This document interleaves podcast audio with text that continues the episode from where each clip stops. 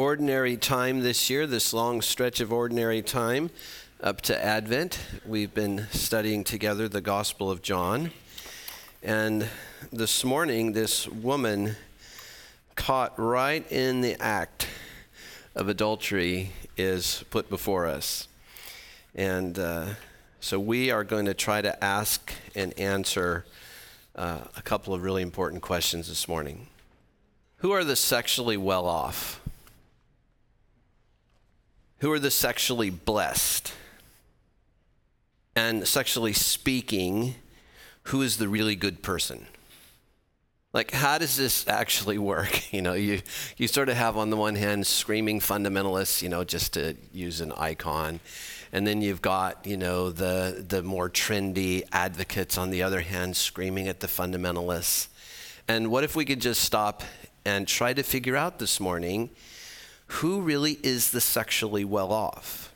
What sits in front of us mostly today in uh, our society, the wider conversation, is the notion that desire and sensuality and feelings and the quest for pleasure this is what really defines now what's good and true regarding sexual practices. It gets reduced to if you could figure out your most fundamental desires, and if you could somehow satisfy them, that that's about the best we can do here. But right in our face today is, and right in Jesus' face is, you know, he has sex thrown right in his face, right? And not just sex, but the, the Greek text is very plain here. This woman was caught in the act. So, you know, the evidence was plain to see, it wasn't disputable. So, her and this evidence is thrown right in Jesus' face. And it raises the question, at least in, in my humble opinion, is Jesus a sexual airhead? And I think we actually kind of have to come to grips with that. I mean, it's a sort of a playful way of asking a very important question.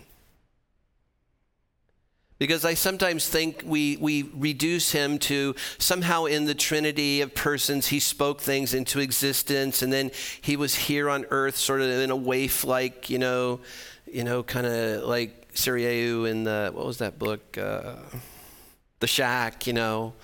Was he, you know, and then uh, now he's somehow in heaven seating at the right hand of God. And I think sometimes people do think he's just kind of an airhead just this airy kind of person who went around saying things and probably didn't really understand human sexuality. So I think it's actually helpful to wonder do Jesus' ideas about sexuality stand haplessly in the face of male and female sex symbols, of you know, cool Hollywood parties, of pornographers, or the latest sex studies from the Kinsey Institute? I mean, in the face of all that, who is Jesus and who is his ideas on this. So, sorry for the string of questions here as we get going, but I just have been wondering all week is Jesus merely the one who gets us off the hook with God over the guilt of our sexual sins? Or is he the reigning Lord of the universe who actually knows what's right concerning human sexuality? Again, that is a very fundamental question and really just a different way of asking is he some sort of airhead? And then lastly, I just wondered is there a faith available to us that could govern our lives with joyful fulfillment? Or is repression the best we can do? Like, this is who I really am, this is what I really feel, but I must repress it. Is that really the best we got in the kingdom of God? Is that life? Is do you suppose that's what Jesus was offering people? Like mere repression? Like I know you want to condemn this person, but repress it. Or I know you want to hate this person, but just repress it. Or I know you've got these sexual feelings of one kind or another, and but you just need to repress that? Or is there actually a different kind of life available to us, which is fundamentally joyful fulfillment as human beings, made with gender, made with sexuality, made to actually be attracted to one another and to fulfill one another before the fall. Did you just catch that? Before the fall, made to actually ex- explore and enjoy each other. That's a whole different notion than mere repression. So, fortunately, in this passage this morning, we have Jesus front and center as teacher. Um, he was actually sitting and teaching. And as he's sitting and teaching, they throw this woman in front of him, trying to trap him really into saying something incriminating against the law of Moses. So the religious leaders bring this woman to him, caught in the act of adultery, and say to him, Hey, in the law, Moses commanded us to stone such a woman. What do you say? And this is actually a very powerful moment. Literally, in this moment, Jesus and the woman, their lives are in danger, literally in danger. If he says just the wrong thing, that woman's dead, like literally dead. And if he says just the wrong thing, he could be dead.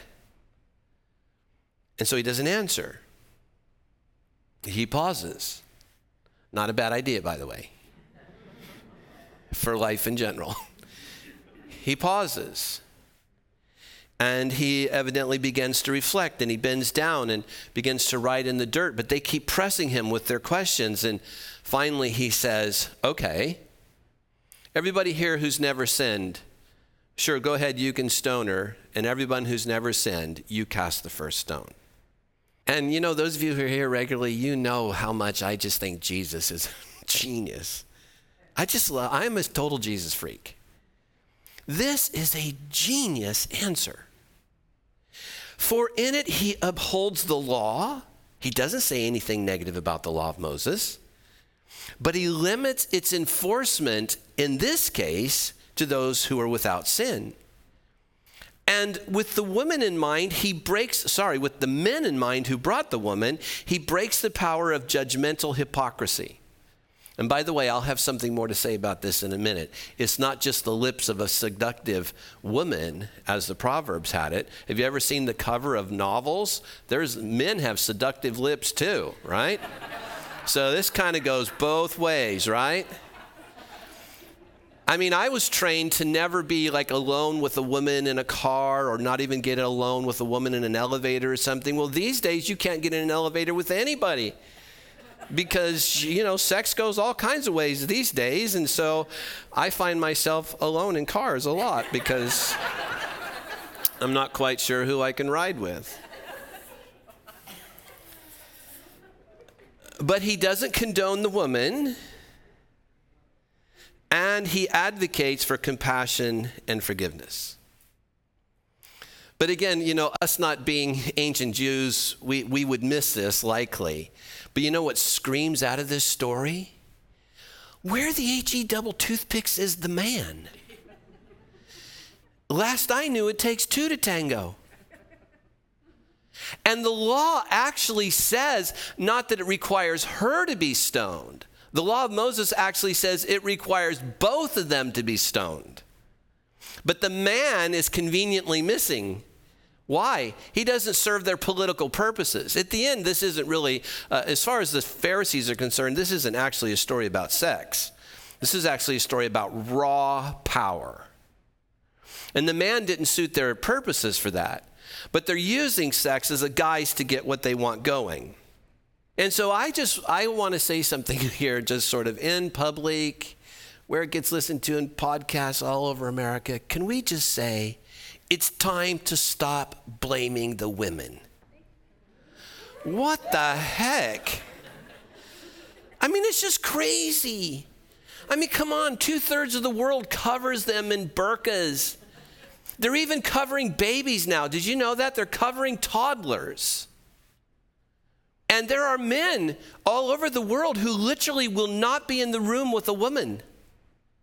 That's their way of dealing with their sexual appetites. It's insane. Can't we come to the place where we're not using one another, But in Christ, in his body, in his kingdom, deriving our life from his kingdom and living our life in his kingdom, can't we, my God, come to the place where we love and serve the opposite sex? Not keep having these laws. It just doesn't work. I don't care how much you cover yourself, ladies. I have an imagination. right? It doesn't matter if you make yourself never be in a room with the opposite sex, your brain still works. And by the way, the Kinsey Institute would tell you that sex is a whole lot more mental than it is physical anyway. And so, all of these things, these barriers and things that human beings erect, here's the problem with it. And this is why we get back to my friend, genius teacher, Jesus. It doesn't work because Jesus said it's from out of the heart of a man that comes that which pollutes obscenities and lusts and thefts and murders and adulteries and greed and depravities and deceptive dealings, carousing, mean looks, slander, arrogance, foolishness. As Eugene puts it in the message, the vomit of the heart. That is brilliant. Jesus says those are the things that come out of the overflow of the heart. There, Jesus taught, is the source of your pollution. Ladies, you are not the source of my pollution. My heart is the source of my pollution. Ladies, guys are not the source of your pollution, and the money they might be able to give you, or the power, or the sense of being accepted or wanted sexually, they are not the source of your pollution. The source of your pollution is why do you need to be secured by a man? Why can't you find your security in Christ and in his kingdom? This is what Jesus is getting at these more fundamental heart issues. Here's why the heart is so important. Well, of one of many reasons. It's because most people will do what they're bent to do if the conditions can be made right. Now, let me say that again. What most people will do will do what's really their heart's intent to do if the situation or the conditions are just right or can be made right. Right? So can't you just hear a country song going, well, one thing led to another, right? And what that really means is, you know, I, you know, I, the situation was right. The, the, uh, it, this opportunity presented itself to me in, in just the right way. And so I had to follow what was in my heart. But see, if what's in one's heart is something different than that, to serve and love the other, well, then conditions can present itself for that. So Jesus, at the end, says to the woman, I don't condemn you. Go and from now on, sin no more. So, as I said, he doesn't condone what was going on. He tells her, actually, don't sin. So, there you go. Amen. Don't sin. Are you feeling me here? Just don't sin. Well, what is up here? Like most of us will sin before we leave this property. Some of you are going to indulge in gluttony, you know. Others will gossip on the patio, right? I mean, most of us will sin before we get to our cars. So, what is up with this don't sin? Well, it's he's, it's not some mere moralism, and he's certainly not going easy on this woman. What this is, is really profound wisdom. It's an invitation to a different kind of life life in the kingdom where one's needs are met on kingdom terms. Did you catch that? like where our needs for identity or sexual fulfillment or intimacy or whatever, where those legitimate needs are met, but they're met on kingdom terms and in kingdom ways, not under the brutality of men, to think of that woman. That's what was happening to her. She was routinely being brutalized. I don't have time to go into this, but in, in her culture of her day, she would have had no way to survive apart from men. So she was literally routinely being brutalized by men and giving herself to that because she in her culture she didn't have any imagination for any other way to actually survive. But Jesus comes along and the words don't sin means take your life out of a consistent missing the mark of what I intended for you when I created um, females in our image There was something that was intended for you, and you can step out of that which you're living out of alignment with that, and you can step into a different kind of life, life in the kingdom. See, Jesus' highest goal for her was not to free her from the clutches of the Pharisees who had thrown her in front of Jesus, but to free her from her bondage to sin.